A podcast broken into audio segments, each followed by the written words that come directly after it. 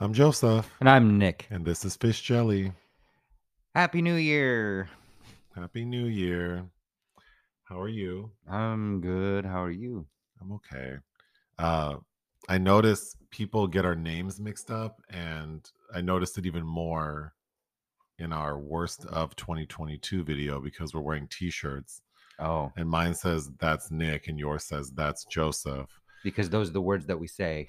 Right. So, um, I'm Joseph, the Okay. black one, uh, who's not as smart as the other one. Oh, please. and yes, then you, you can are. introduce yourself. I, I'm Nick. I'm the uh, the caucasoid. The Anglo-Saxon. I'm the wasp. Uh, actually, I don't think I don't know what my family. We're mutts. We're white mutts. Wh- why? Why people in America love to talk about what they're mixed with? Like, Oh, I'm not talking about race. I'm talking about religion. oh, The the term wasp, white Anglo-Saxon Protestant, is what oh, spurred that. th- then ex- uh, excuse my ignorance. This is I'm this is sorry. not uh, about my I didn't mean to prejudge your statement. Oh, okay. All right. Well, I, I mean, I've never done a 23 and me and all that stuff. I know my because I, really don't care. But uh n- no, I mean religious. I I know we went to. Well, a- your sister did. What were her results? What was the main? I think there was some shock that there was a lot less German that we thought. Oh, Uh, but uh, you know, my my uh, mother's mother was 100% Finnish, so I know there was a lot of that. Uh, but Prussian, uh, some some. c- Some, something from the Spanish Peninsula or something. So somebody was doing something they shouldn't have had somewhere. But uh, no, I was my. Uh, I'm, I'm trying to remember the church that we were uh, uh, held captive in for a while as children. Uh, What denomination that is, I don't know. well, in Minnesota, isn't it Lutheran? It's n- but we were northern Minnesota. Oh, uh yeah lutherans a thing I don't know much about these things. i don't but know they told us that there was no santa when i was about six or seven so my mom was mad about that Anyhow, but Nick, it got me out of going for years Nick is the white one who knows a lot about film and literature, yes and, and then there's me. that doesn't make but, me um, smart Yeah. So get it right. Look it up. if You don't know who's who. Stop calling me. Well, no, I, mean, I think it's funny because, yeah, in my mind, it's very clear who we are. But Pe- people were misattributing It's just things my- to you yeah but if you know me or like knowing like me reading it is funny because they're attributing something you said to me and it's like well i i laugh because i wouldn't have known that so the fact that they're attributing to me is funny um but for new year's eve a friend invited us to a show so we rang in the new year with the dita von teese yes he- Mm-hmm. uh, so we saw her show. I think it's called Gla- Glamatronics, or yeah yeah um, I'd never been to a, like a full like a like a full burlesque show Mhm. in the sense that like you know we're spending two hours watching it. mhm. We've seen like, or I with you have seen like Violet Chachki do a number. yeah That's the extent of it. Well, that's actually not true. So, um, well, now that I Oh. think about it, because I thought it was fine. I think Dita Von Teese is she's Um, beautiful she's beautiful so i think that's enough for her to be transfixing for uh, brief periods of time Uh-huh. and her show is formatted where she's she's sprinkled throughout and then there are other performers um to fill up the rest of the time but watching her it is pretty remarkable because she she looks like a very well preserved like delicate ornament Mhm. that's sort of slowly moving across the stage and Uh, taking off various articles of clothing until she's left with um, her breast out covered in tassels. a But specimen of living porcelain so I think that's interesting to watch for a period of time. for a period yes Um, it's you know she looks amazing. The outfits are amazing. Uh, I I think I was a little put off by how the crowd was reacting to her because she did I believe five numbers or Mhm. four, and there's a lot of like slowly removing clothes, and each time a piece of cl- article of clothing would be removed, the audience would go insane. i know And after the third time, it's like, but she just did this two times before, and you just saw her breast. but that's part of the game and you didn't play it now we're marked for death Yeah, Uh, but yeah. but again, I can see the appeal.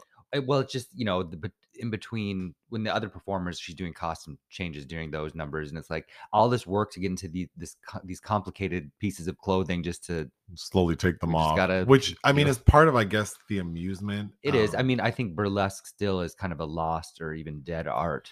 but, but- but we did go to that Wednesday the the Netflix show. We went to like the premiere party during the Halloween season. It was and- right after the Halloween. or right after, and they had drag performers, hmm including Violet Chachki. And I thought, and she did a burlesque number, but and which I thought was the best of the four performers. Sure. But the difference was she was more high energy. The song was more upbeat Mhm. and it had a- an edge to it. And then she herself was more active. Dita and the other performers were pretty sedate. There was one woman named Taylor, Yes. the one black person on one- the, one black woman. There the were one other- black Yeah. there was a black oh there was a man yeah she she gave me what i needed it uh-huh. was very josephine baker like Yes. I- i mean it was no beautiful props needed. Yeah. and it was nothing just her on stage and that was i could have watched two hours of that Sure. but um i i still enjoyed it, it was nice that it's, it's not something i would have normally done so i appreciated that we had a nice dinner at a restaurant called little sister in downtown la Mhm. which i would not recommend but Oh, I- it was fine. I enjoyed it for the company, but I did not. Um, I, I think the ambiance is lacking for the price and the food. It, oh, to, to, to me, that felt like a, a lot of uh, restaurants in France per se or feel almost exactly like. Well, I've talked about this on the podcast before. I'm just really tired of like all these trendy places that are overpriced, and then you're sitting in these tight spaces on uncomfortable chairs, on tables that are too that. already low. making me feel big boned. yeah, too close to other people, and then you hand me this like plate that's like it looks cool, but there's so much on the plate I can't eat. It's like bone- garnish and bones and gristle and God, the cilantro they must go through at Little Sister. oh my, oh my! goodness. At my first dish, I ate all of it like a good little boy, and then I'm like, oh, I don't think I'm supposed to eat all that cilantro. Yeah, and then I ordered like a short rib thing that was like sixty percent fat, and then they like the bone marrow. They they gave me a big bone that had bone marrow in it, and then they gave me a dish with bone marrow and Mm. We- butter. We that uh, we should have asked what that was. I s- we assumed that was. And then, bone like, marrow. Six little slivers of like bread, you needed more bread, and there were no vegetable. I mean, that wasn't a proper meal and it took a long for time. that kind of money. And it took, and then the service, like immediately the server comes out and says, Have you been here before? No, well, this is how we do things. And when you order, we bring it out when it's ready. So it's not going to come out at the same time. So you need to share your food. And mine was the last to come out. And that was an hour after we But, ordered. but I appreciate that he told us that because we ate at that Greek restaurant in Silver Lake where they didn't bother to tell us that. shout out, what's the name of that place? Greekman's. that was garbage. It was garbage. Greekman's in Silver Lake. I was so disappointed. I was too. if and, I, they, and I love if Greek someone food. from there reaches out to me to try to give me a free meal, I still wouldn't. Go I back. love Greek food. Uh, I mean, I that's do why too. that's why I chose to go there for my birthday. But and it's not your fault because I would have assumed that would also be a nice place. I, I could not believe how disappointed. well, I you know, even though that that lady there didn't tell us that, I assumed it. So that's why I ordered a bunch of dishes, right? But and then they came out in, biz- in like, the most bizarre the order. hummus came out almost last. the hummus came out last with the no, fri- the accoutrement, fries were last. and the prices would indicate that there would be more than. so I- you know about like chicken satay or whatever. And like there were two little skewers. Like "Ah, you see these two grown men here. Tell Mm-hmm. me, Can we talk? uh, Since I'm ra- so I'm going to rant about food. So the other night we had dinner at this vegan Mexican restaurant, which was pretty good on Melrose. on yeah. Melrose. Mhm. And then of course I wanted something sweet, so we went to Milk Bar. Oh boy, yeah. Child, I I am forever upset about this damn place. We ordered three things: Mhm. their little crack pie shit, that milk pie, Which I've made before. which you yeah, which is fine, and then three little truffle cake balls, so like cake pops that they're calling truffles, but they're not even. I'd rather have the cake- Starbucks cake pops are are more better. rich and dense and moist than these things, Agreed. and then a slice of their chocolate cake, and when and so the total was twenty Y- and you keep in mind you don't see the dimensions of the cake or the pie. because they well here's what i want to talk about it was $27 plus of course they asked for a tip so then it's like over $30 for the three things and everything is pre-cut and pre-packaged Mhm. and you can't see what's in the box Mhm. but i could tell from the weight of it that the milk pie was going to be like the size of like three sticks of gum Yeah, and you can see the little cake truffles which again you can buy milk bar stuff at the grocery store so this shit it it tasted like something that was in a bag at a grocery store like sitting for days yes. and then the box of the cake slice because that shit was over eleven dollars for that one cake slice.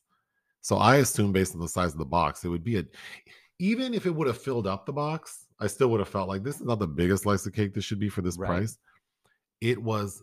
I'm not exaggerating. I I mean, took a it, picture. I know, but like, did you think I was being unreasonable? No, you went upstairs because I, I I opened it and I knew when you came down that there was gonna be a problem.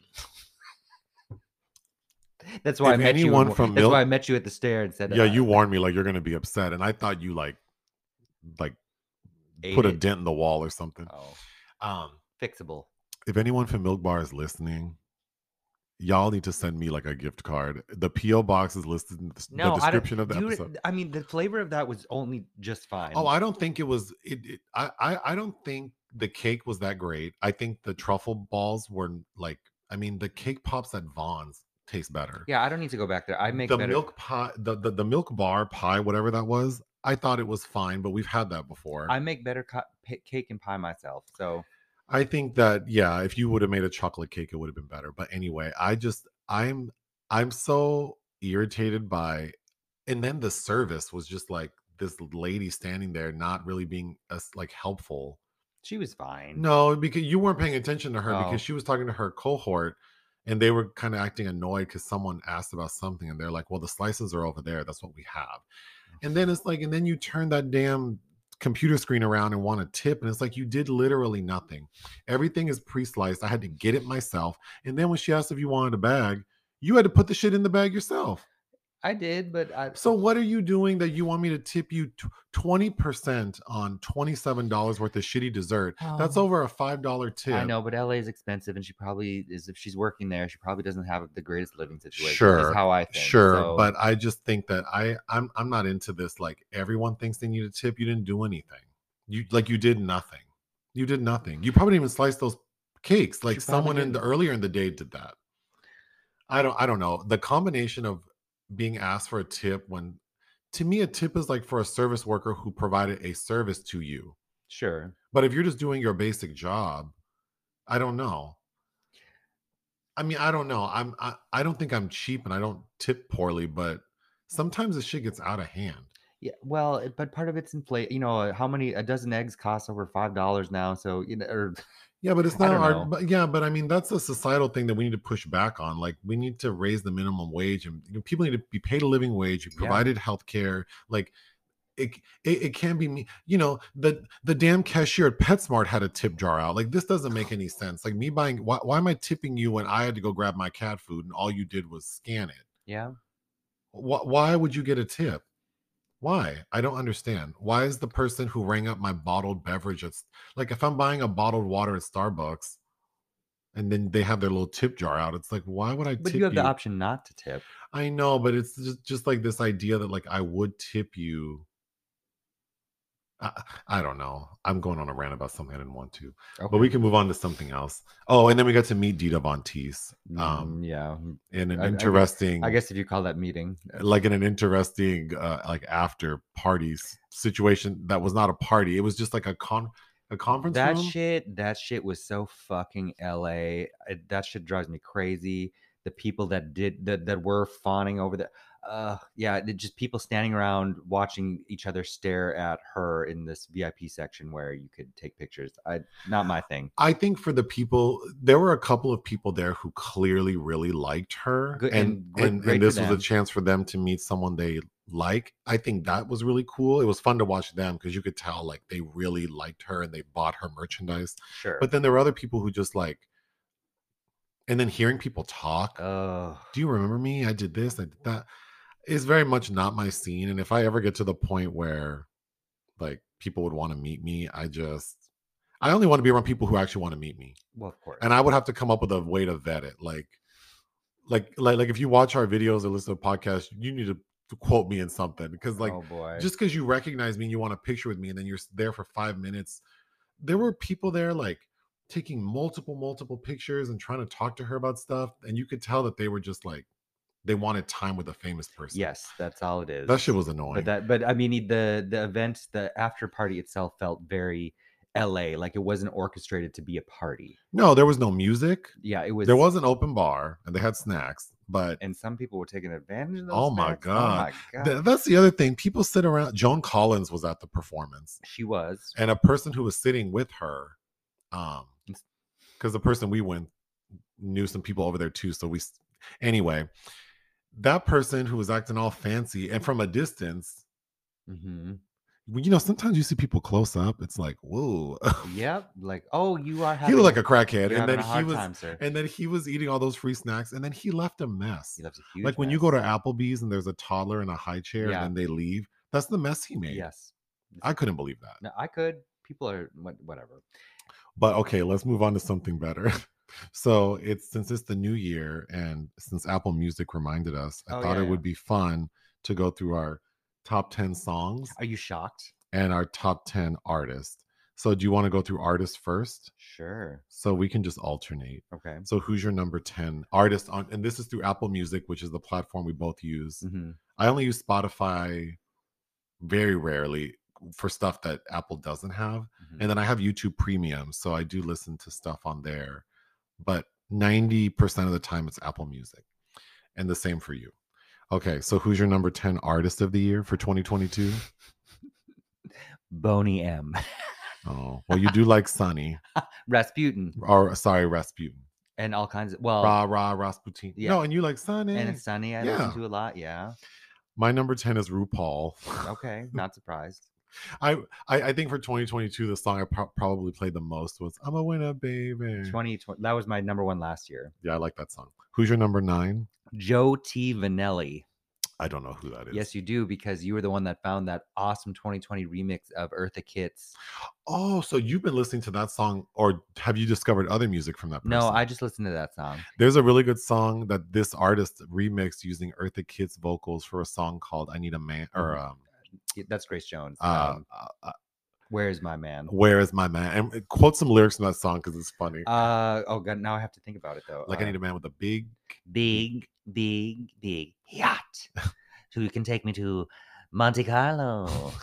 Yeah, if you don't know that, uh, "Where's My Man?" Uh, Eartha Kitt It's the- remix. Because often we're around the house screaming, I need him now. I, yeah, that's the quotable from that song. I need him now. uh, but I was uh, strutting up and down the streets of Cannes this year, had, having that on repeat. My number nine artist uh, was Kylie Minogue. Oh, Uh, She had a lot of songs I like, but particularly some of her live um, albums I really like. Uh, tracks from her live albums, uh, including "Get Out of My Way," that's a favorite, and "The One" I really like. Who's your number eight artist? Beyonce. Well, that's a good choice. Or uh, my number eight is Christine W, who I've loved since I was in college in the '90s. Who's your number seven artist? Uh, the Scat Brothers. Uh, what would I know? B- I've b- been asking you to listen to We Walk the Night. Oh, okay. I need to do that then. Mhm. My number seven is actually like a collection. Um, it's instrumental jazz music. That's what I listen to when I'm working. Mm-hmm. Okay. Oftentimes, That, that, that track. when I really need to concentrate, I'll put that on. What's your number six? Donna Summer. Oh, that's a good one. Mhm. My number six is another. Um, so this one is smooth jazz. Oh, Hmm. I listen to this too when I'm trying to focus. Your number five? Compromat. What is that? like a French German kind of techno punk. My number five is Christina Aguilera. Um, I've been listening to Your Body a lot. No, Um, Oh. the the re the new version, The new, obviously. yeah, and uh, like let there be love. I even like show me how you burlesque. I, I do Speaking like of that song. burlesque, Your no, yeah, your number four, uh, Four. four artist. Vitalik. I know Vitalik. Mhm. My number four is Beyonce. Okay, yeah. look at her creeping up there. Your number three. Adult, What is that? a band. Oh, I'm not familiar. Oh, th- I listen to them a lot. Uh, actually, I guess I've I've played some of them. Um, I feel worse when I'm with you. Is a song I know I Same. played for you. uh, that that that was your number three. Yeah. My number three is Mary J. Blige. Okay, She's for, a forever favorite of mine.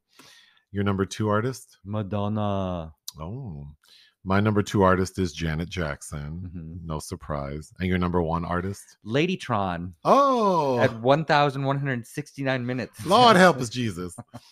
Well, my number one artiste is Madudu. Okay. You know, I do really really, really, really like sh- Madonna. Sure. She's a very close second. Well, she's not a close second to Janet Jackson, but um, I listen to more of her music. I feel like Janet's like I o- I only Mhm. listen to Janet when I need something. Uh-huh. I feel like I need to Sure. feel. yeah. Whereas Madonna, I can always. well, that's like me with Sigourney now. It's like I'm s- I've so exhausted the filmography that it's like, you know, Yeah. I, I need to be I need to be I need her right now in this moment for that. Yeah, when I need Janet, I know what she can give me and it works. Uh, so I don't listen. But I mean, clearly she's my number two artist. And I listen to a lot of music. So that was a lot of minutes. Okay, moving on to top 10 songs. hmm What's your number 10? Break my soul, the um, Madonna Beyonce. Oh, Beyonce remix. Yeah. My number 10 is Get Together by Madonna. Okay. I love that song. And I like the video. Mm-hmm. yeah. Your number nine song? Uh, Decepticon by Latigra. Do I know that? No, but I quoted that, uh, something from that a couple weeks ago. Oh. You'd like it.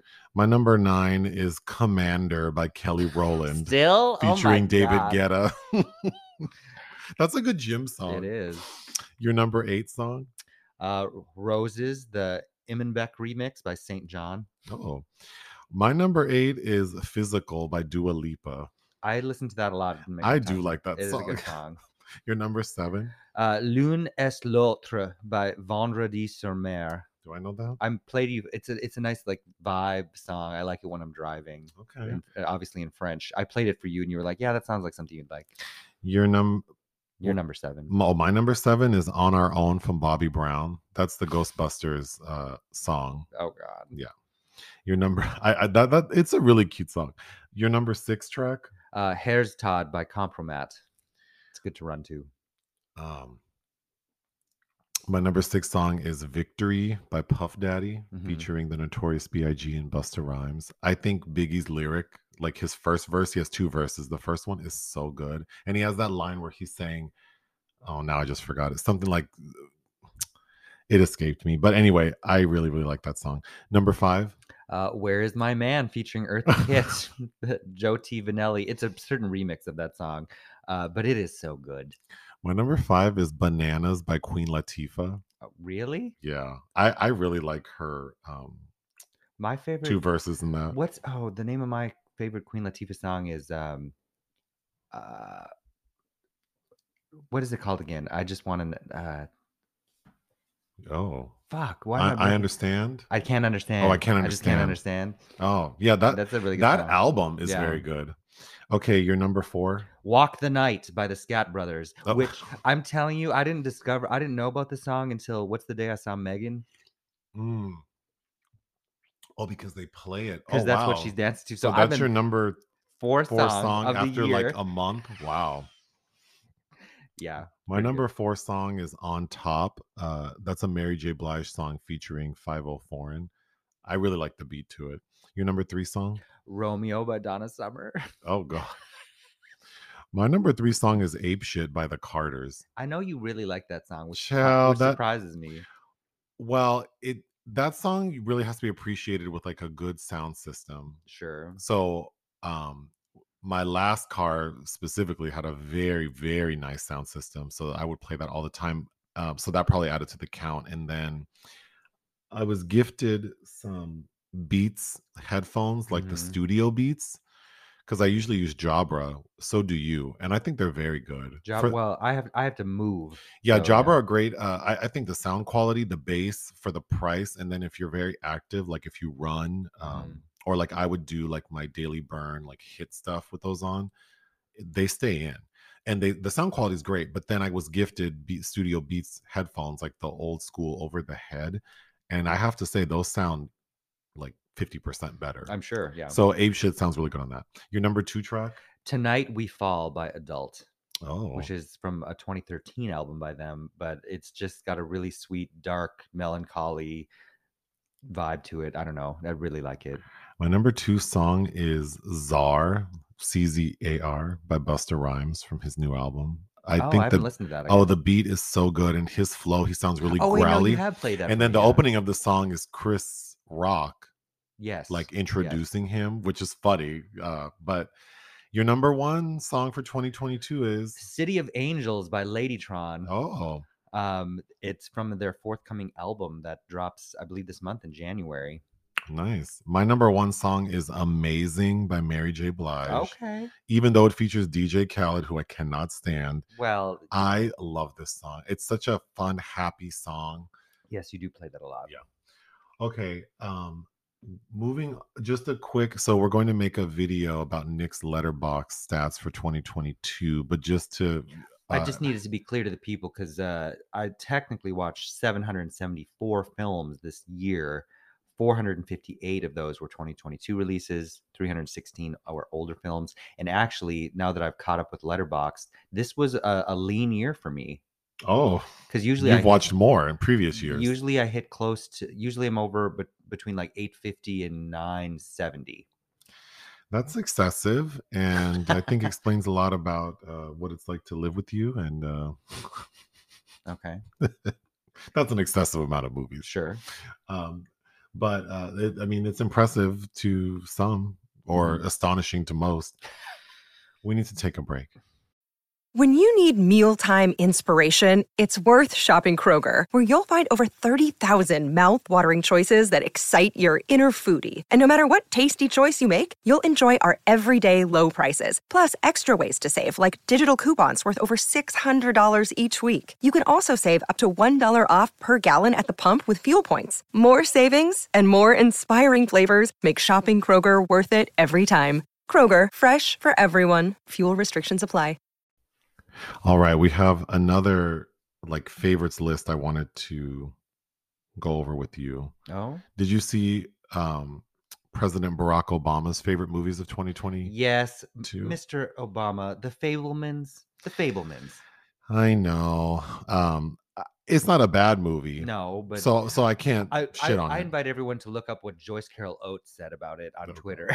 Um, so his list consists of The Fablemans, Decision to Leave, which uh, Pa- Park Chan Wook, which I tried to get you to watch. Very good. The Woman King, Good. After Sun, Yes. Emily the Criminal, Okay. Petite Maman, Yeah.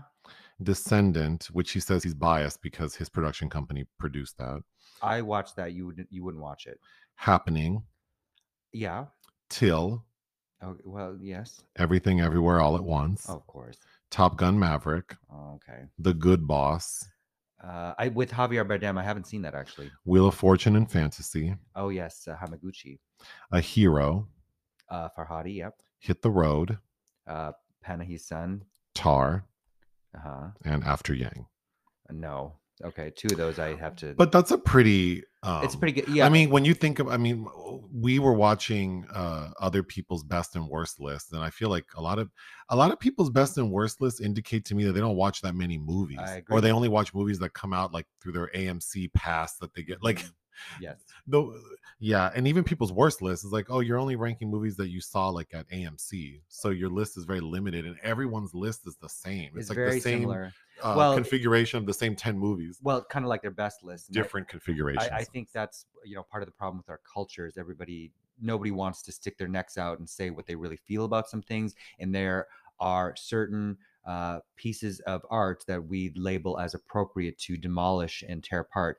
AKA Blonde, which is not deserving of the vitriol whatsoever, and I will go to my grave thinking that. Where, where how how are we in a world where Glass Onion is praised at all and Blonde is demonized? Like, Well, I think the thing that we need to remember is people have sort of like an emotional reaction to stuff that isn't logical. And I think that's fair because we all do that. like who's that one idiot you put on that was saying that blonde is uh, e- exploitative and it's like that's the fucking point the fucking point right there well, but that isn't, I mean, that's not an argument for it being okay or good. I also think that it was exploitative or however you say it.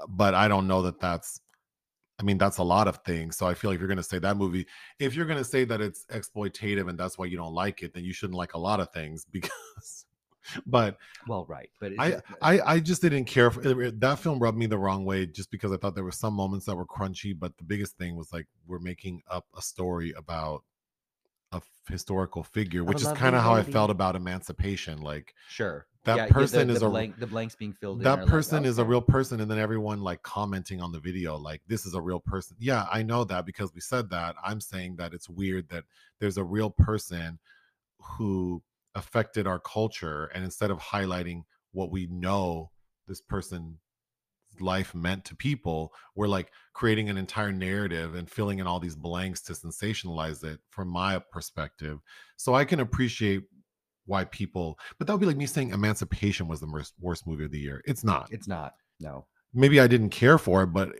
like there were way worse things Oh yeah, there, that's, like Elvis and Bros didn't like him, but uh, you know, I've there's a lot worse. But anyway, getting back to President Obama's list, I think it shows that, you know, I think he watches a wide range of things. I've been impressed by his list in the past. Uh, it's interesting, kind of like John Waters. I, I, lo- I always enjoy reading his list as well. anyway, you were talking about this earlier, so I was just going to mention it. So a couple of years ago, Janine Garofalo talked about nearly landing the female lead in Fight Club, but Edward Norton refused to sign off on her casting because he wanted his then fiance Courtney Love to get the role. But Oh, Brad Pitt refused to sign off on Courtney's casting, so the role eventually went to Helena Bonham Carter.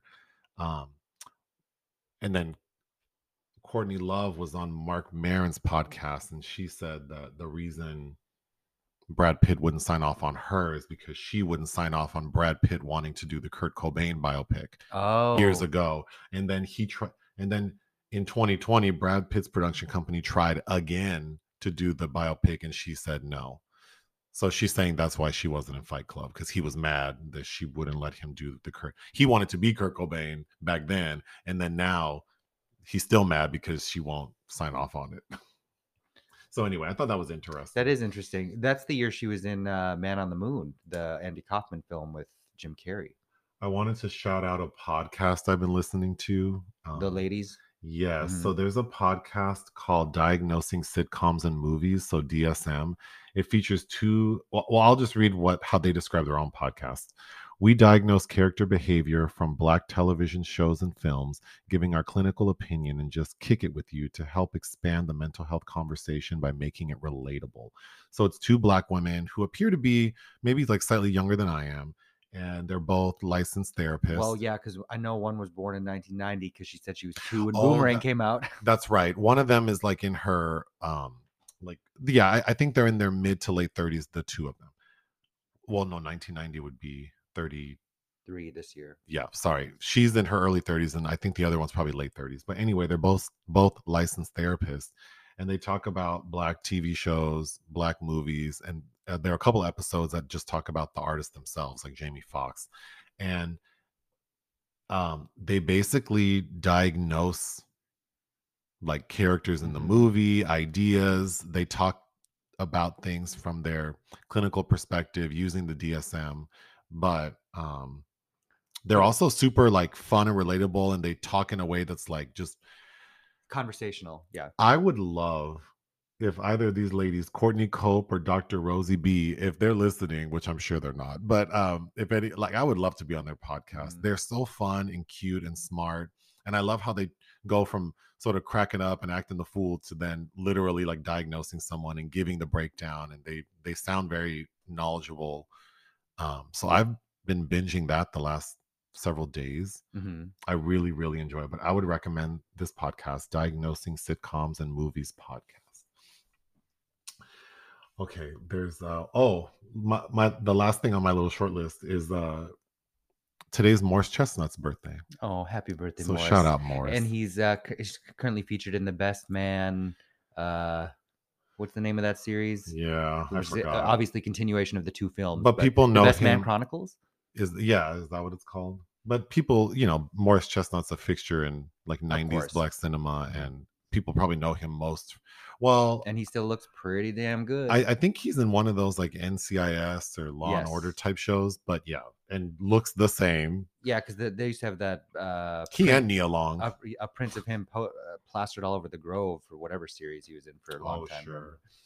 Okay. Um, there was a question. Um, someone asked because we mentioned that we would like to make our own film, and would it be a fish jelly production? Um, I yes, I mean that's the plan, unless our accountant tells us we need to do it differently. It would be. Yeah, I Like- mean, we're we're I, I mean, I would love for it to be like a fish jelly production. yeah, because I think for marketing purposes, it would make sense to have sort of an omni-channel approach to the brand. Mhm. But uh, yeah, that is the plan that we would produce it. hmm Yeah. Okay, films released we didn't cover. Turn every page. The Turn Every Page, The Adventure of Robert Caro and Robert Gottlieb, uh, about an author. Robert Caro is a Pu- Pulitzer Prize winning author and his editor, uh, directed by Lizzie Gottlieb, who I forgot to verify, but I'm sure that's Robert's daughter or other relative. Uh, Caro, so this is a documentary. The only thing that released this week we didn't cover.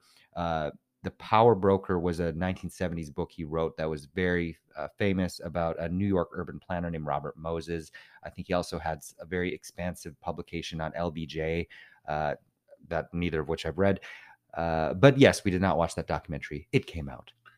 Okay, we watched a lot of movies for fun. Oh, it was a nice break to be able to choose things to watch okay, first was A Husband for Christmas on Christmas. on Christmas this was Day. trash. Well, Christmas Day, my mom just was at the house the entire day cooking. Yes, So literally the entire day. so we uh you know put on various things but w- we actually sat down and paid attention to something called a husband for christmas it's from a director uh David Dakota. who has a i mean this is his brand to make these corny He makes a lot of movies with Vivica A. Fox, and What- us- he usually, recycles a lot of the cast yeah yes, but uh, she's usually the featured lead.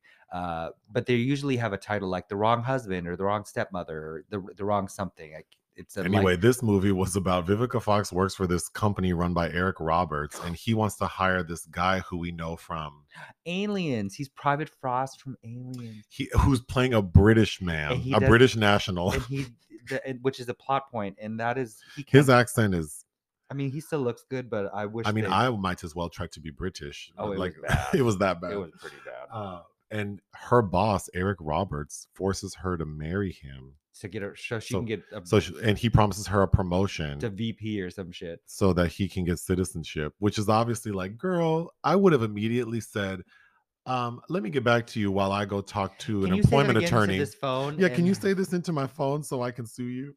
But she goes along with it, and of course, like there's INS issues. and- immediately oh my they're god! immediately up their ass. Everyone looks crazy in the movie. Literally, everyone looks crazy as hell. jack a harry who i don't remember what oh, she's except doing, Jack A. She's but fine. i don't know what she's doing in the film but she shows up to, for like one scene One 30 second scene where she's supposed to. Oh, well, her function is to make Vivica's character feel bad that she's. that's not- right she's her competition from school Yeah, and like Jack A. is doing better financially and in her Yes. career, so that kind of pushes Vivica's character. It, it puts her. It primes her for saying yes to this stupid yes situation. and then her, uh, vivica's best friend is played by dominique swain yeah, who's like this lady looks like she's like 25 years younger than you. and she uh, who i remember as being in adrian lyne's lolita remake which you used to own on vhs That's right.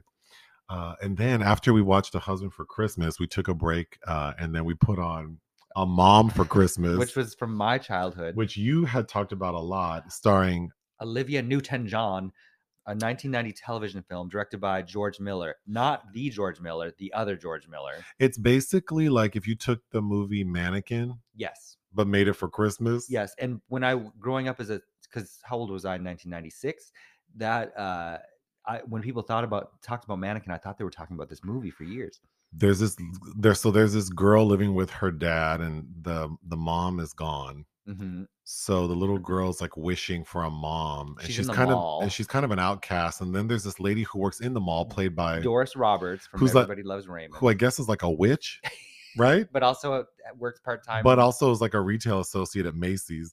But she uh, overhears this girl saying she wants a mom, and she turns one of the mannequins into Olivia Newton John to be this girl's mom for like 24 hours. But it's longer than that. But but it doesn't make sense to me because then when Olivia Newton John's character comes alive, she explains that some of the mannequins are already alive. for two hours a night, they get to be alive. Or whatever. So, but but then not all mannequins are like that because some of them don't have that spark, which was actually a creepy scene Yeah. because there's a scene where Olivia is walking through the mall and she confronts or she approaches some mannequins and then she goes like, "Oh, weird, these don't have the spark." they, they're a new brand of mannequins that all look the same. 'Cause So her- I actually thought that was creepy, yeah, and of course it ends how you would think, which is that.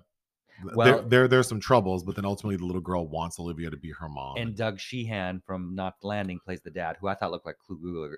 Gu- Clue Gulager, uh, but she comes to life because he also believes and falls in love with yeah, her. okay. Uh, but we- but that George Miller um, who directed The Neverending Story 2 and another Christmas TV movie a year later called In the Nick of Time, starring Lloyd Bridges as a soon to be retiring Santa. Oh God.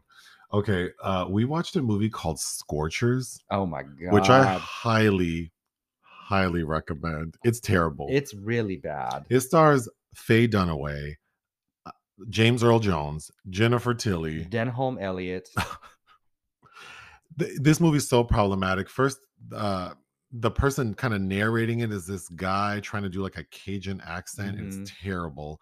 And then and Faye looks like Dun. Fred Armisen in an SNL skit. oh, it's it's he he sounds like Jason Sudeikis doing Main Justice. yeah. but Faye, it's like this small town in like the s- maybe the In eighties. Louisiana. in Louisiana in the bayou. And Faye Dunaway is like the town whore. hmm And Jennifer Tilly plays this woman whose dad is a preacher hmm and her husband is just like this hunky, overly hunky guy. Patrick Warburton, who I've never seen so hunky and young. it was shocking how like good looking he was. Yeah.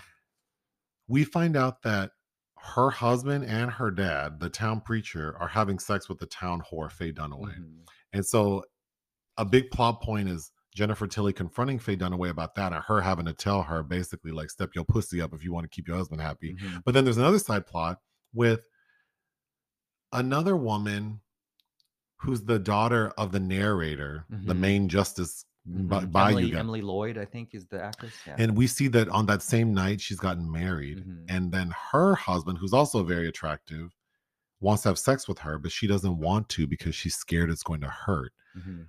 And then their entire plot point is that in their bedroom, while they're trying to have sex and she won't, the dad comes in to pressure her to convince her to have sex with her husband. And so all three of them, all three of them are in this bedroom trying to convince this poor lady. Well, the two of them are trying to convince this poor lady to have sex. And the dad finally does convince her. by and there's a scene where he makes her pretend that her dead mother is who died there. in childbirth, Oh my God. And It- then Faye Dunaway looking crazy as hell. who seems very amused. Denholm Elliott is the town drunk, and James Earl Jones is the town bartender. He- He's screaming all his lines. there are so many reasons to watch this movie. Uh, I would say Faye Dunaway is the main one, but also As always. James Earl Jones shouting every single line of dialogue, and he's the bartender. So e- not only is he shouting all of his lines, but before he shouts them, we take a beat for him to walk from behind the bar. Yeah. He always has to like take a moment to walk from behind the bar, and then he starts pointing his fingers and yelling Mhm. someone needs to make like a, a compilation edit of just James Earl Jones. C- That would be gold. Um, it's funny. It's it's directed by David Beard, who's now dead, but it's based on his own play that he opened in L- Los Angeles. I don't know how this got made, but It is it, it is must see. It's terrible. Okay, then we watched another outrageously terrible movie that I think might be on my list of like must rewatch regularly. oh, I've told you for years. The Lonely Lady Yes. starring Pia Zadora. Mhm. And Ray Liotta. It's basically about this woman who wants to be a screenwriter and all the things she has to go through to basically, as she says, fuck her way to the top. Mhm. Uh, and win an Oscar. and she ultimately wins an Oscar and then renounces like all of motion picture w- Yeah. at her, during her acceptance speech. But it is so captivating. It definitely is. Um, we've ha- uh, a we mu- did watch it with two friends. a mutual friend uh, that we met through a friend. I was- We've always joked about since I've known her for what three months about having a Pia Zadora double feature with this and Butterfly. But they finally came over, and but it was the perfect ti- way to watch it because the two friends and then we were like we were eating and drinking and Mhm. then we watched an episode of Murder She Wrote which I'd never watched before and that was fun. So mhm, we were very well primed with for this Kaniki from Greece, yeah, with this terrible ass movie and i just uh, yeah i would highly highly recommend you watch the long the lonely lady Oh, so it's based on a Harold Robbins novel, who which should tell you that it's trash right there. The author of The Carpetbaggers and The Betsy, and uh, what's that movie with the uh, carpetbaggers yeah, about with a gang Carol- of with- lesbians with Carol Baker. Um, i'm just kidding who y- who Again, were I love disparaging the lesbians. other day. Uh, and uh, what, what's that movie? The The Adventures. Oh my God, you need to see that with Candace Bergen. Um, we- anyway, it's directed by Peter Sasti, who uh, Pia Zadora throws under the bus in the Blu-ray features. Uh, oh oh well we were fortunate enough that you have the blu-ray Yeah. because there is an interview with pia zadora that is gold she Yes. that lady is mad oh yeah, she is real mad she and stayed crusty mad. Mm-hmm. and she's talking shit about but P- the director Peter Sasti has directed a, a very infamous film with Joan Collins that I've never seen. Uh, it's been released under the title Sharon's Baby, also known as I Don't Want to Be Born. Um, but uh, Same. uh, I've also seen his film Doom Watch with Judy Geeson, which is terrible. Okay. Oh God, this this episode's gonna be long. Um, you watched something called Intergalactic, Mm-hmm. which I highly recommend. It's an Oh my animated God. film uh, that basically is showcasing Kid Cudi and all his music. So if you don't li- really like his music, it might be a lot for you. But he's basically kind of playing a version of himself as a cartoon character. It's directed by Fletcher Mools, uh, uh, co-written by Kenya Barris, oh, uh, and it's about a, a, a young man who's an animator who's about he's on like the cusp of fame because his creation's about to take off and he falls in love with his neighbor voiced by jessica williams who you know as one of the women from two dope queens who are now oh, disbanded uh, Ty Dolla Sign does a voice. Jaden Smith, Timothée Chalamet, Christopher Abbott, Macaulay Culkin, Tiana Taylor, Keith, the great, wonderful Keith David. Uh, yeah, th- there was just a lot to like there.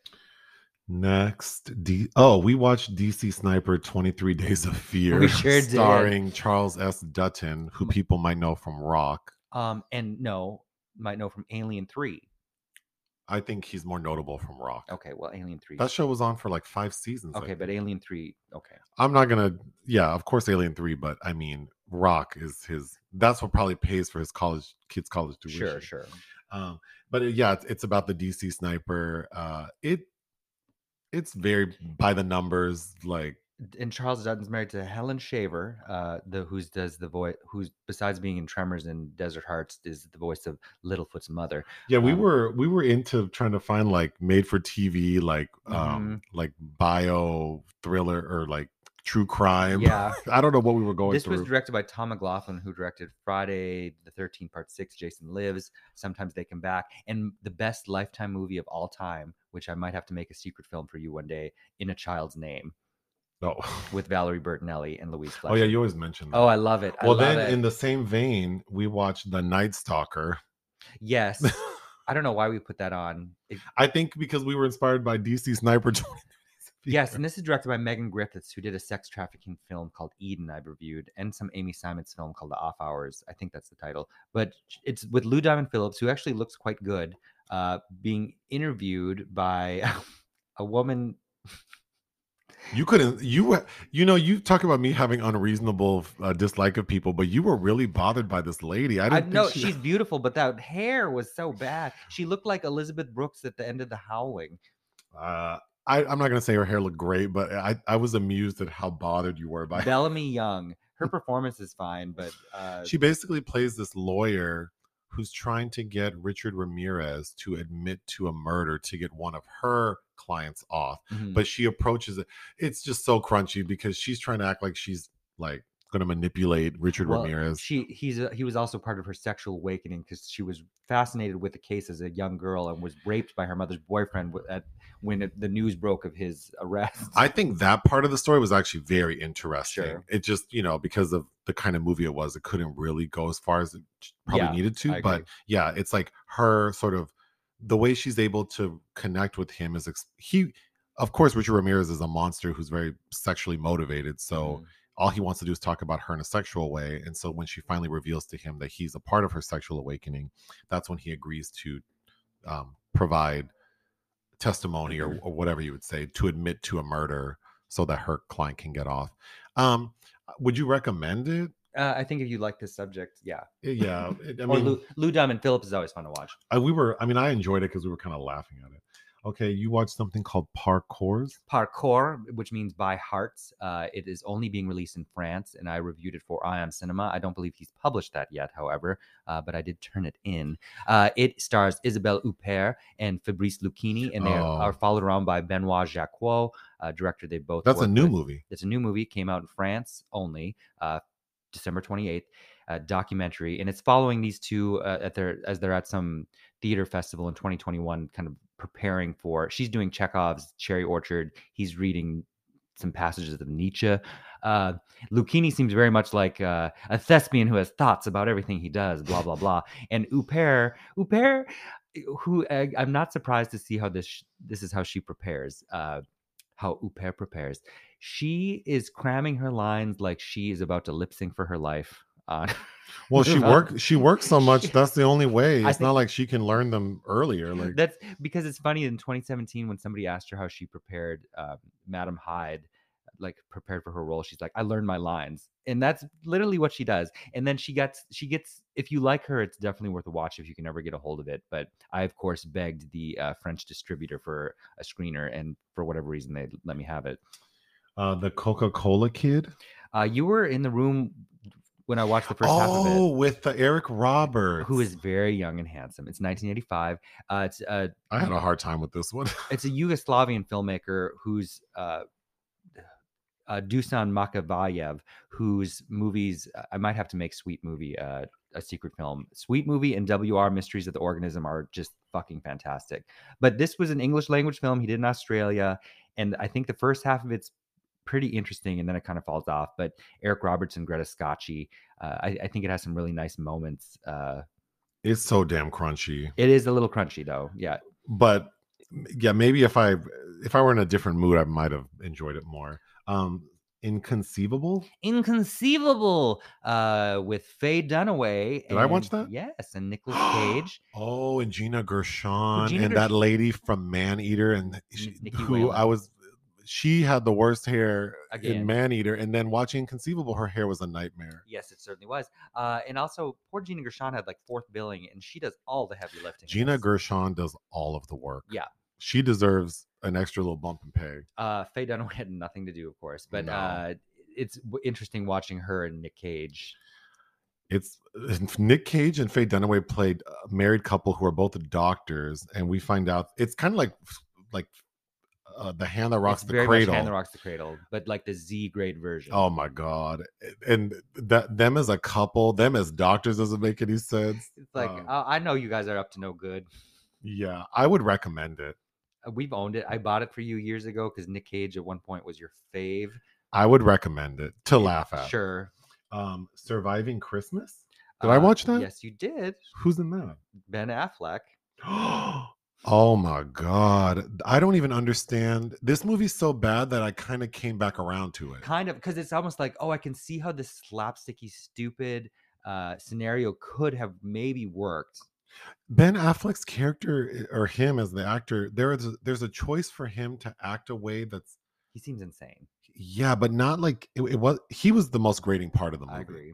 But Catherine O'Hara is just so fun. She is. And James Gandolfini, rest in peace. Ben Affleck plays this rich guy who insists that you cannot be alone on Christmas, and his girlfriend has just broken up with him, so he goes back to his the home he grew up in, and the family who no, lives. first he accosts the uh, therapist of a friend or something, Stephen Root, in the airport. who says you need to go back to your roots or your childhood and like write write a l- uh, Write your like a note complaints. and like write all your grievances and then light it on fire in front of your childhood home. So as he's doing that, James Gandolfini, who now lives in the home, assaults him, like knocks him unconscious, and when he wakes up. Ben Affleck's like, hey, this is what I got to do. Don't worry.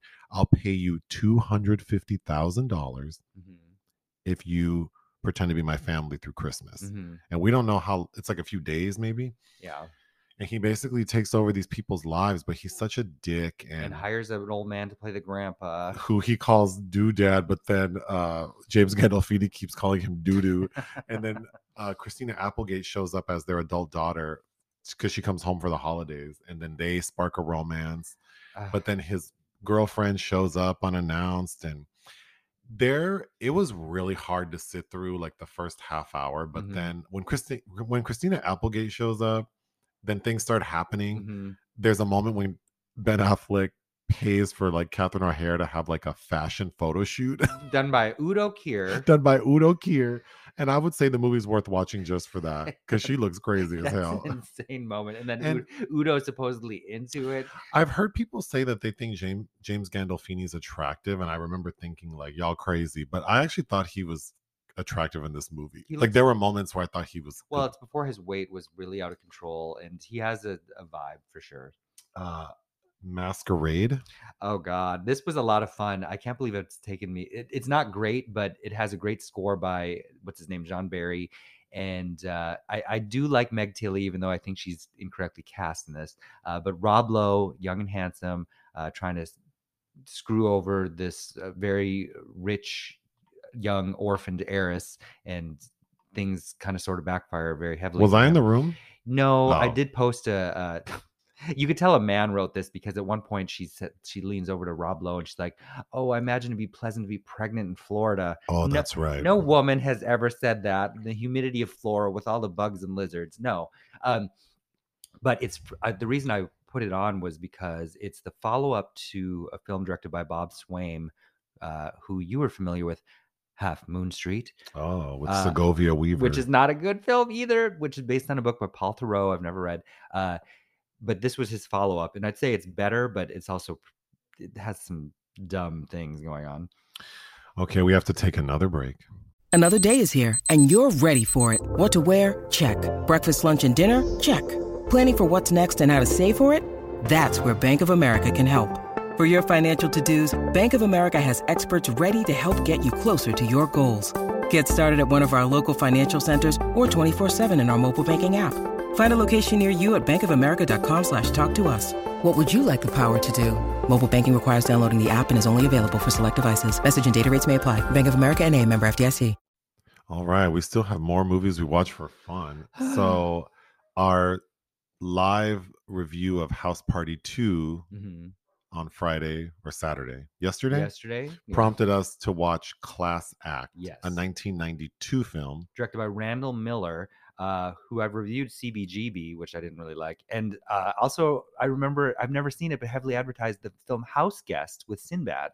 Well, I actually quite liked Class Act. I did too. I liked it more than House Party. House 2. Party 2, and I Same. would probably give Class Act like three out of five. Yeah, it's entertaining. Kid and Play also star in it, who star Mm-hmm. in House Par- the House Party movies, uh, this rap duo, but they play like their I they play high school students, which I think is funny because they just the year before had released a movie where they're in Going to college, college. or yeah. one of them at least.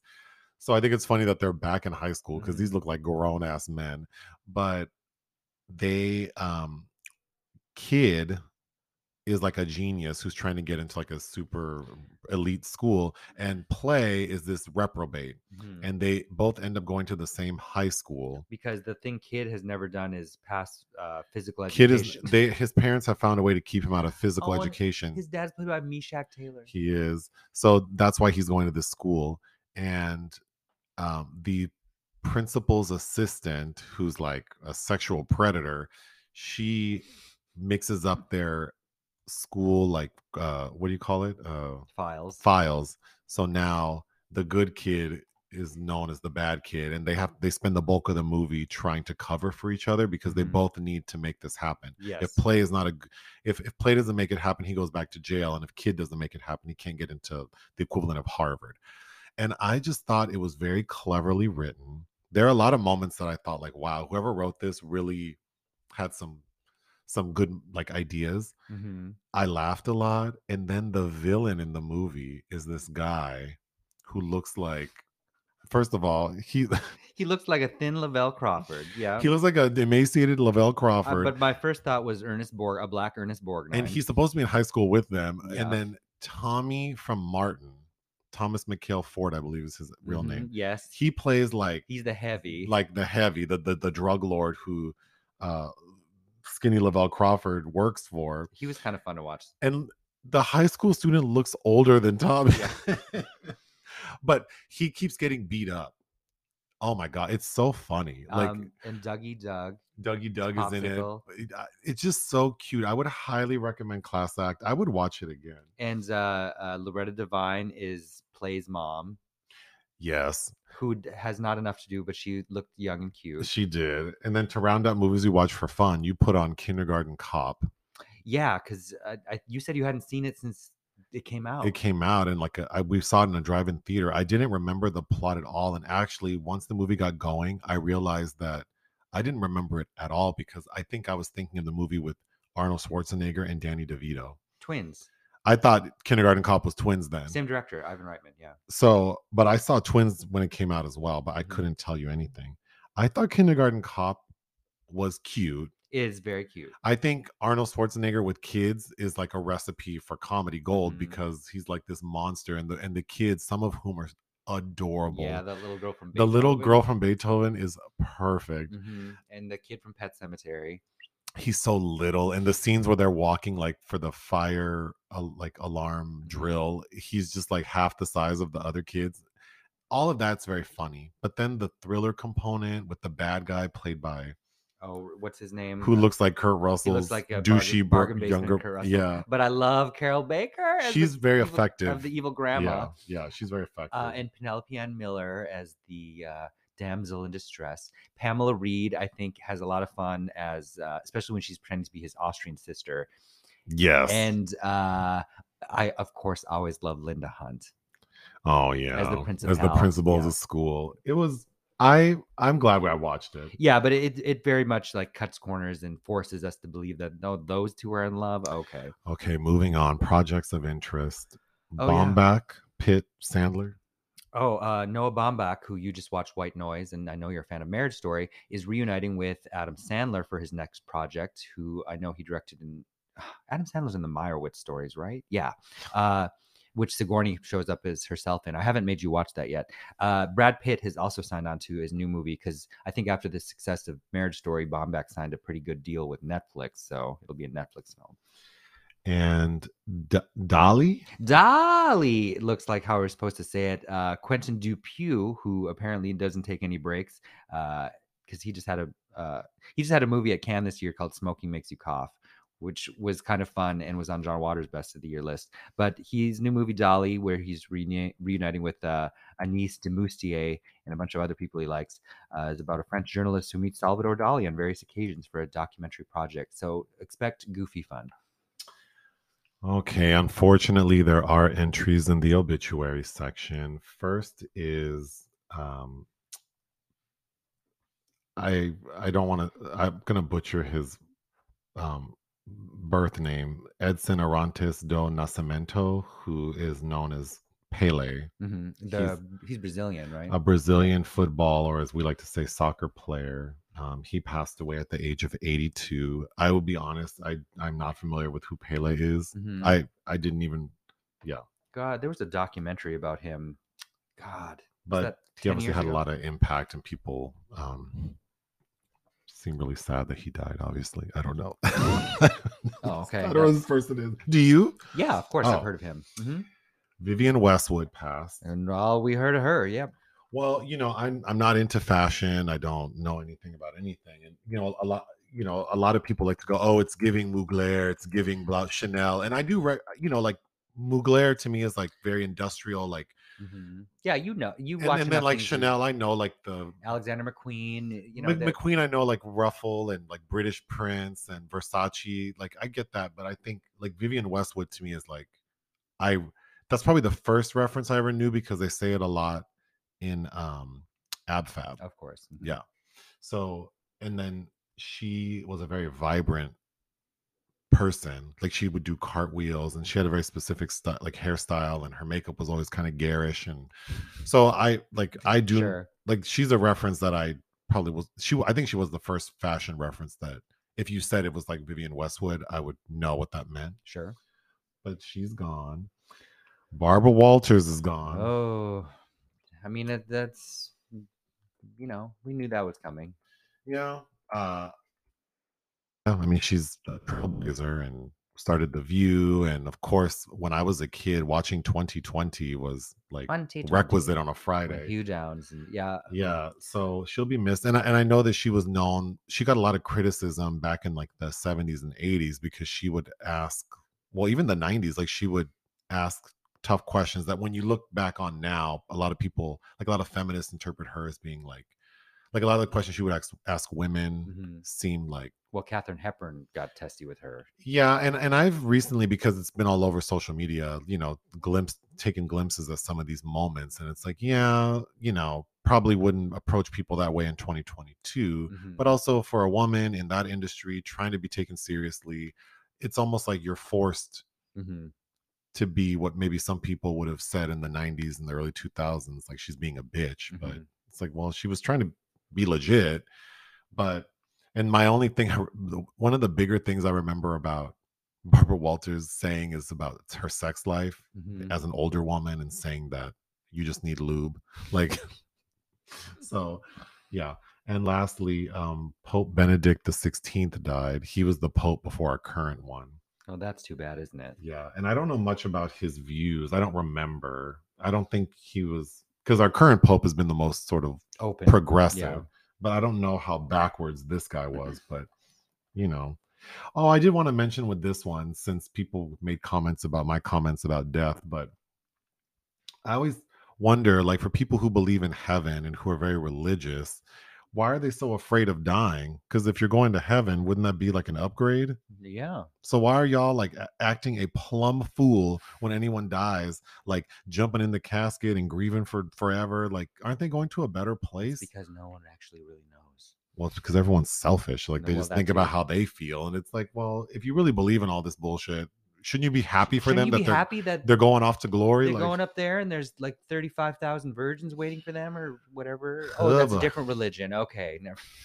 can we get through our secret movie in uh, 15 minutes i don't think so Oh, God. but we'll try okay so our secret movie today we had our theme for our live reviews was party because of new year's eve so we picked five films that have party in the title and this was one of the more heated polls because two films were neck and neck Mm. Party Mm-hmm. Monster and House Party 2.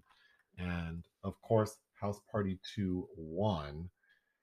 But there were a lot of comments like, I'm not watching House Party 2, and I want you to review Party Monster. Oh, boy. So here we are. We're going to talk about the 2003 American biographical crime drama film written and directed by Fenton Bailey and Randy Barbato. Better known as the men behind uh, Wow. RuPaul's Drag Race. Wow present or like Wow Network, which Yeah. does RuPaul's Drag Race. Um, it's the film Party Monster. It's based on James St. James' uh, book or memoir called Disco Bloodbath. Mhm. I have, I of course had seen this movie, um, probably like in 2004. I saw, yeah, I remember. I, I think this was playing when I first moved to the Twin Cities. yeah, This was playing uh, at the Lagoon Chain. this might be my, this might have been my, like my fourth time watching it. Mhm.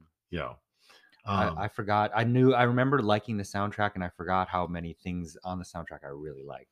overall i think the movies i would give it like three and a half out of five i think it's very good it is it's a very interesting story because it's based on the memoir of someone who was so for people who don't know party monster is about it's, it's written by james st james who was a club kid back in the 80s and 90s in new york city and he befriended a guy named michael alec who became a very prominent club kid and party promoter in new york and was convicted of murdering a drug dealer. So he became infamous Mhm. and then ultimately only served like, what was it, like 15 years or something, got out, and then he died like two years ago, I think. December twenty fifth, twenty twenty. hmm? So, but the the movie is about the book James St. James wrote. So it's like from the perspective of this person who was sort of like a hanger on to this murderer. And I think the movie suffers from that perspective because the most interesting part of and f- to me is the drug use that fueled this murder and how these people tried to cover it up and the aftermath because it went on for a couple months that Mhm. the police really didn't because it was like you know this queer drug dealer Yeah, they didn't want. who was a deal- they person didn't of wanna deal color with it's it. like you know I'm, I'm- I'm not saying it was race racially motivated but just like that entire community like the the cops had better things to do than oh another missing person so i think that would have been the better movie we Sure. spend a lot of time with james st james who is an interesting person but i think as played by seth green macaulay culkin plays michael alec i i really think that we could have we, we didn't need James St. James. I would have preferred more of Michael Alec and his relationship with the club owner played by Dylan McDermott. Mhm. But sure, but then it sets up this kind of all about Eve scenario where, you know, Michael Alec comes in, swoops in, and basically copies what James St. James, according, you know, Right. But I think what the film does well is because it's extremely low budget, I think it uh, because what these club kids were doing is these kids had no money, no resources, which, you know, the club kid scene is very, to me, like, uh, I mean, it's adjacent to the ballroom scene. mhm, And I feel like fantasy.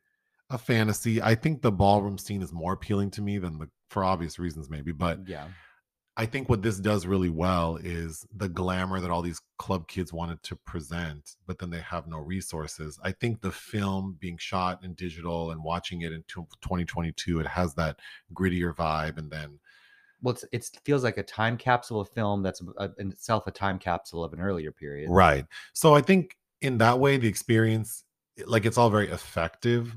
Um, and I think watching, I mean, we can get into it, but I think it's interesting. Like these two men, these male actors who I believe both identify as heterosexual, Mhm. playing these two gay characters. Well, Or queer. super flamboyant. and super flamboyant. I'm, I'm sure people have opinions about that. Mine would be that I think it works. I think it works because I've met people like this. And also, you have to remember that these gay men themselves were putting on an exaggerated persona.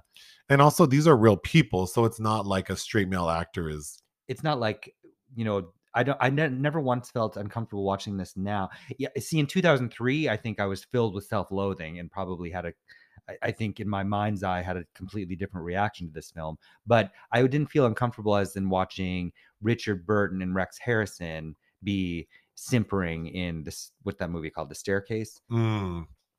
I'm just going to go through my notes. When we, the movie kind of opens with James St. James, uh, Seth Green, talk like he's giving an interview based on the book he wrote. So it's you know making it very aware that this is based on his book. And then we, he sort of gives a history of how he met Michael Alec.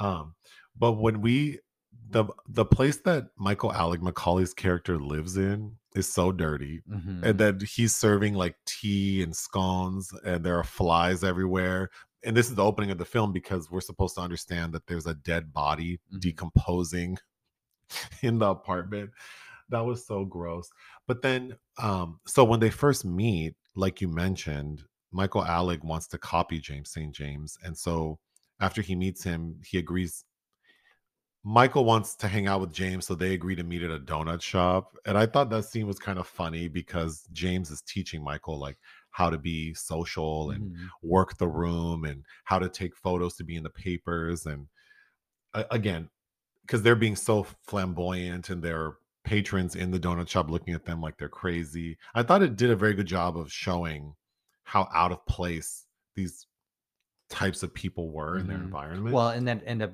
becoming famous for not doing anything. Wilmer Valderrama, good thing he's attractive because I don't think that man can act. I No, watched he several episodes of whatever when I was on the cruise. uh, I think it's like NCIS or something. Mhm. He, I, I watched several episodes with the seasons that he's on, and even there, it's like he is not. No. It, he's just good looking, but other than that, but he plays the DJ, the superstar DJ Kyoki, Mhm. who Macaulay's character Michael Alec. Spin and Vitalik at the, on the last scene we're with him. The yeah. music is very good. Mhm. Got some um, Ladytron. Dylan McDermott playing this Peter Gatian, that club Gatian, I think. Gatian, I'm sorry, club owner. Um, you know, Dylan McDermott is much more handsome than the Yes, he actual is, Peter Gatian. Even with his one little eye. with his little one patch, because I guess he's miss he is missing an eye. Yeah. because we see it at one point. and Mia Kirshner as his wife. Who's gorgeous. She Uh-huh. reminds me of uh Anna de Armas, Yeah, she kind of looks like that. Mhm. but. Macaulay's care Michael Alec invites Peter to his house for Christmas. and you know, Peter's rich and then Michael lives in like a crack den.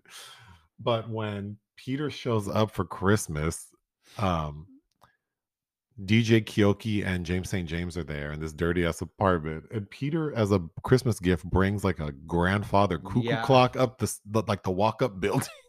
like, what?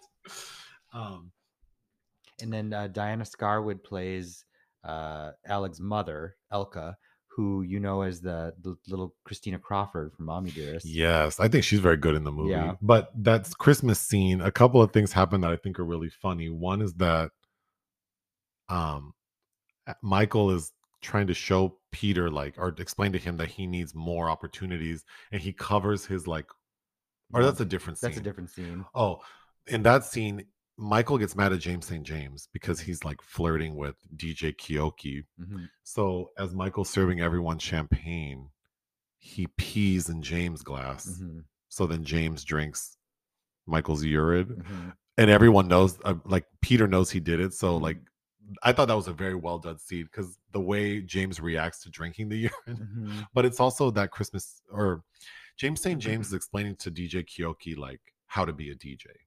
And he says there are three rules. Mhm. Number one, play the Studio 54 compilation mix. Mhm. No one will know that it's Yeah. like it's it, it works perfectly.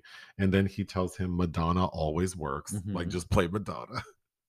and lastly, he tells him play techno because everyone will think you're cutting edge. I thought that was funny.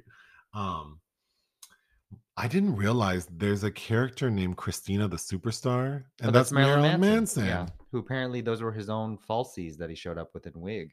Oh, who dated Dita Von Teese. Yeah. Oh, speaking of which, I thought Dita, because I'm not very familiar with her, I thought that lady, looking at her on stage and even in person, I thought she was in her 30s. That lady is 50 years old. Yeah, I guess she was in her late. She looks 40s. great. She's been around for a long time. Yeah, She's she's living right. Um, and she was in. You didn't watch it, but don't worry, darling. oh, she is. She does her martini glass thing in that movie. Yeah, oh, as well- a blonde. Ac- Apparently, she's really a blonde.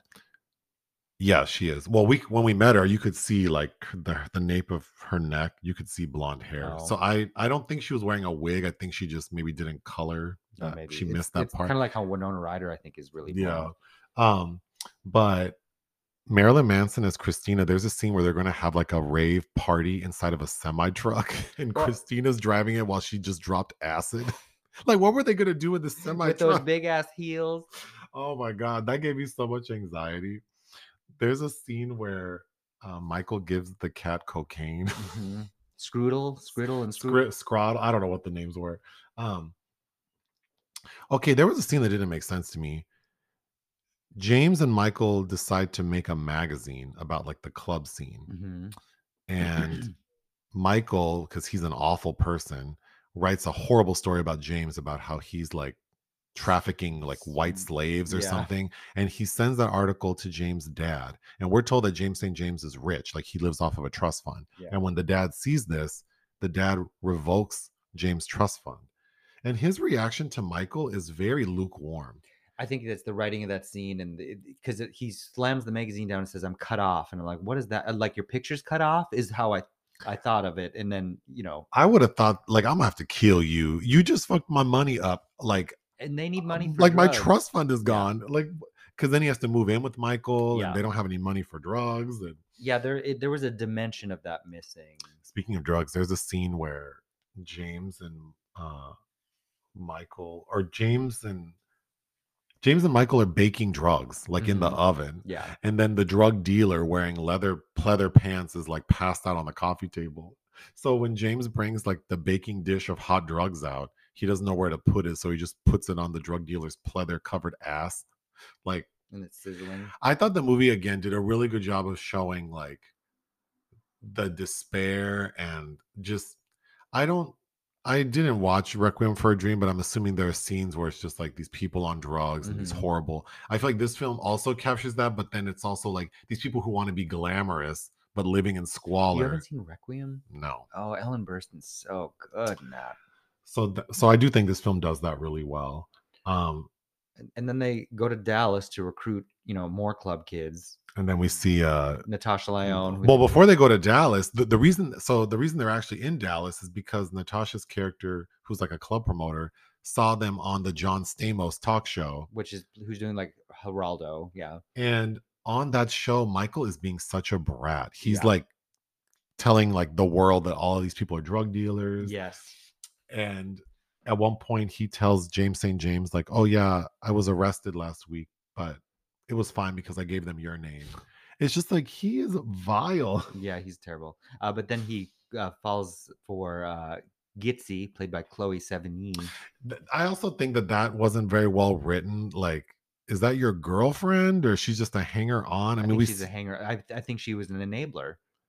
I I think that could have been more refined. A- Because- Again, I think this movie should have been more about Michael Alec. because they're doing so much drug. I think because you were watching some documentary after about how this was uh, a response to uh, AIDS, where we all these people were just doing drugs and sex wasn't an issue because they were too fucked up to have sex. So oh, like that that's how that this component was able to flourish because people were afraid of s- you know equating sex with death. So this was a way to reclaim the club scene by just being obliterated. so the scene I was mentioning about Peter's eye is Michael gives Peter his boss a gift, which is drugs. And, but then he covers his one good eye, which Mhm. I think is so funny. And then we get a scene where they're like in a hotel suite and it's like their drug den. Mhm. And we didn't even mention the person who was killed. It was a guy named Angel, Played by Wilson Cruz. Mhm. this Colombian guy in real life who, uh, yeah, he was the, like the, the drug dealer that Michael used and never paid. Well, he because he lived with them too for a while. And it was him not paying that precipitated the fight Mm-hmm. because, of course, Michael, the way the movie presents it, was awful to everyone. Mm-hmm. um you know it's very gruesome how this person died and i don't need to know every little detail because i've watched it in other documentaries and i'm aware but I the mean, film he uh injected him with Drano. yeah i mean Ugh. it does you know they hit him with a hammer injected him with drano dismembered him Put his- Drano in his mouth and taped it. Ugh. so it's awful but um we get the the the way it's explained to the audience in the film is that like a rat that was living in the baseboards like James St. James has a vision of this like a dream and the rat is showing him Mhm. how everything happened. I thought that was a really interesting way to do it. Um okay, I promise this is the last break. Okay. Okay. Th- this episode is really long. Um, I wrote down a bunch of quotes that I thought were funny. I think the writing, I don't, I don't know if this was just pulled straight from the book um, or the screenwriter actually made a lot of this up, but um, Well, the directors wrote the screenplay, so Oh. I'm I'm assuming a lot of it came from the book. there's a moment when James tells Michael, You've gone too far with drugs. And Michael says, Have you looked in the mirror lately? and then when Michael's mom is talking to John Stamos, like the, the TV host, she's like, This is Michael. He was always making money, my little candy man. Because she has this, like, Mhm. uh, what kind of accent is that? Some kind of European accent. It's cute. well, Elka is that's a that's a very Scandinavian name, isn't it? then Michael's talking about how he was molested as a kid, and then he goes, "One day, his mother caught us and screamed, "I told you not to bring them here!" like, oh my god! Elka's German, I think. Oh, then uh, is it Mike? No, uh, James is talking about his upbringing, and then like how hard it was. And Michael goes, "I had a hard time growing up too." And then James is so initially so mean and dismissive to Michael. hmm And then he gets his just desserts. He Kind of. does because when Michael introduces himself, he's like, "Hi, I'm Michael," and James says, "Well, I'll alert the media." and when Michael first meets Peter, he's like, "I love the eye patch, by the way. It's very Pirates of the Caribbean."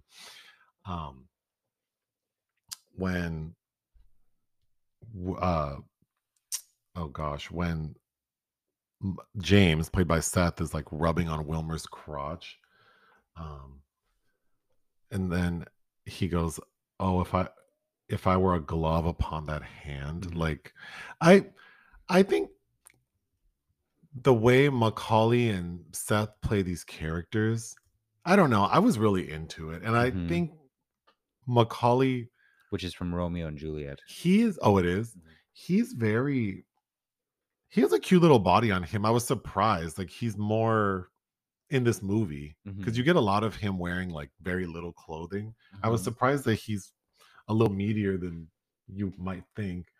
Um, but yeah, I, I'm not gonna go through all these quotes. There were just a lot that I thought were funny. I, I'm I- not addicted to drugs. I'm addicted to glamour. it's very well written um, for what it is and for being so low budget. Oh God! In the end, when Macaulay is like Chloe's taking a bath, and he's on the toilet and he's like having trouble peeing, and she's like, "Well, come in the bathtub," and then he gets in for a while and they start talking. He's like, "Oh, I can pee now." Ooh, when Michael's describing the dismemberment, and he goes, "The meat just fell away and the bones just snapped." Like, Oh. ooh. And then he had him in that box in that living room. Oh my god. Uh and then when Michael is trying to convince Peter to let him have this like blood themed party. Blood feast. Yeah. And Peter's like, no, you've gone too far. And he's like, but it's my birthday and I want to have a blood feast. and then when John Stamos asked the mom, like, well, I heard that your son gave you ecstasy. How was it? And she's like, well, he told me It was for her headache. it was for my headache. And then John Stamos is like, and Well, my headache went away. uh, oh God. Um, I do have to mention this one. Um, when James and Michael are bickering, uh, James tells Michael, "Well, you're the Paula Abdul to my Janet Jackson." He goes, "Is that good?" And Seth Green has a side eye look. like, yes, bitch, of course.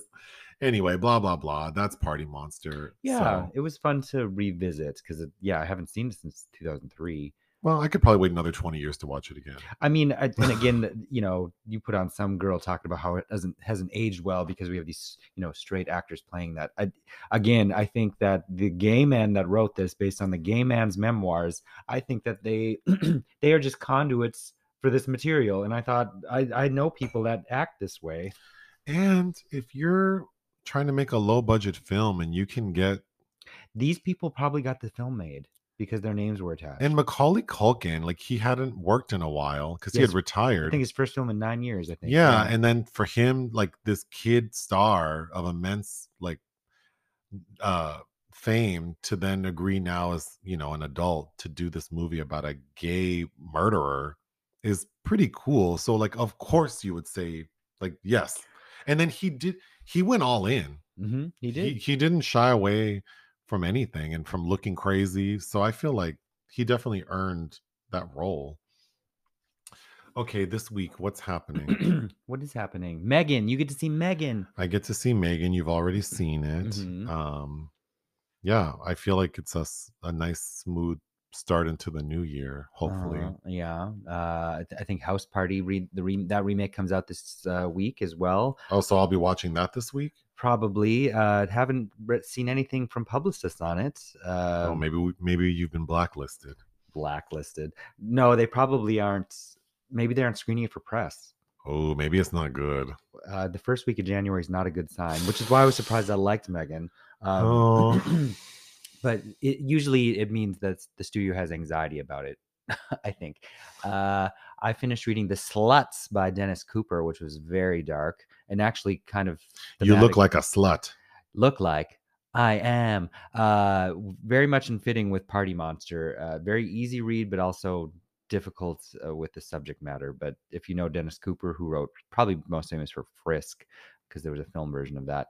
Uh, and now I'm reading The Street of Crocodiles by Bruno Schultz, a Polish Jew who was murdered by the Nazis in 1942. Um, Just some light reading. yeah, uh, you know, and Yeah, what- I know you. That's why you're crazy as a shithouse rat. But what? you read all this. Yeah, you're just a you're a sweet, soft, loving person. Because the world is a sweet, soft living place, isn't it? Oh, but al- Uh, always a reason. always a reason for the season. Oh, uh, yeah. Well, th- that's about it, right? Well, I just we have more people who have sponsored the podcast on Anchor, so thank, you. And uh, we have more people sending us money on Venmo just to say thank you. So, I mean, that's really sweet. Mhm. um we d- we d- we do receive it so um thank you for that if if you want to send us money on venmo the oh boy. you're welcome to do so uh you can sponsor the podcast you can leave thanks on our youtube videos uh yeah I didn't realize because I was asked because we don't do commercials during the podcast, and I didn't realize that you were turning down some offers. yeah we do get asked to like sp- like s- there are people who want to sponsor like have us do ads but i don't want to do things that i wouldn't actually i mean i would sell out like how maria bamford did her target ads but she got paid well like uh, she did. I you know I would do a Target ad, but I'm not gonna sell like I don't. It's just stuff that I don't. Things that you don't really that you don't want to be reading um, scripts for. That like, I love this mattress. That Yeah, I mean, commercials do play during the podcast, but they're like, you know, it's they're- not me. It's not me, but for me to say it is like, uh, it would have to be something I actually. Sure. So if Maserati wants to sponsor, Oh, boy. I would love a Quattro Porte Grand They're Lusso. not gonna. um, I don't think. I think that you're aiming too high. May- uh, Maybe too high. Well, I would love some uh, Chipotle gift cards. okay, that's always good. Uh, nice. well, I'd want a check plus Chipotle gift cards. I don't want to use the check to pay for the Chipotle. Mhm. Um, yeah, th- so things like that that I like, Sure. Thi- things I would actually use. Um, or you know, they want you to like wear the stuff, or you you know, people ask us like play stuff in the background of our videos, but it's like, do you watch our videos? They're all green screen, so I can't like whatever well whatever stuff you want me to show, I can't show it in our videos because we don't have a background. So, and then it's still stuff that I wouldn't use or want. Sure. So, yeah, I think consumable goods would be something that would work well for us. Luxury items, fragrances, but then you can't really smell those through the through the visual. But we, um, we can, we can have smell-o-vision like polyester. yeah, we can. I don't know. Now I'm just rambling. Uh, do you have anything else you want to say? Do you have a quote? Oh, I did. I but I, uh, I I had a hopeful quote from Dickens for all of you. Oh, Charles Dickens. yes. Do you is Dick? Wait, Dick is short for Richard, Yeah. so it wouldn't be Dick Dickens. Charles. It would would be like Chuck Chuck Dickens. Good old Chuck Dickens. Chicky Chicky Donahue. Chicky Dickens. Chicky D- Chicky. Du- Chicky Dickens. You know who went to Vietnam to give his friends beer. Chicky Dickens. Dick Dickens uh, went to Mm. Vietnam to give all for for anyone who doesn't know that's a reference to the movie The Greatest Beer Run Ever, starring Zach Efron and Bill- Russell Crowe. Bill Murray. Yo, Bill, Murray. That was on our worst of 2022 Yeah, it's not good. list. Mm-mm. anyway, what's your quote from Dick Dickens? uh, have a heart that never hardens, and a temper that never tires, and a touch that never hurts. And a tuck that never drops. Th- There you go. All right. Okay. I'm sure Bye. he did drag. Okay, bye.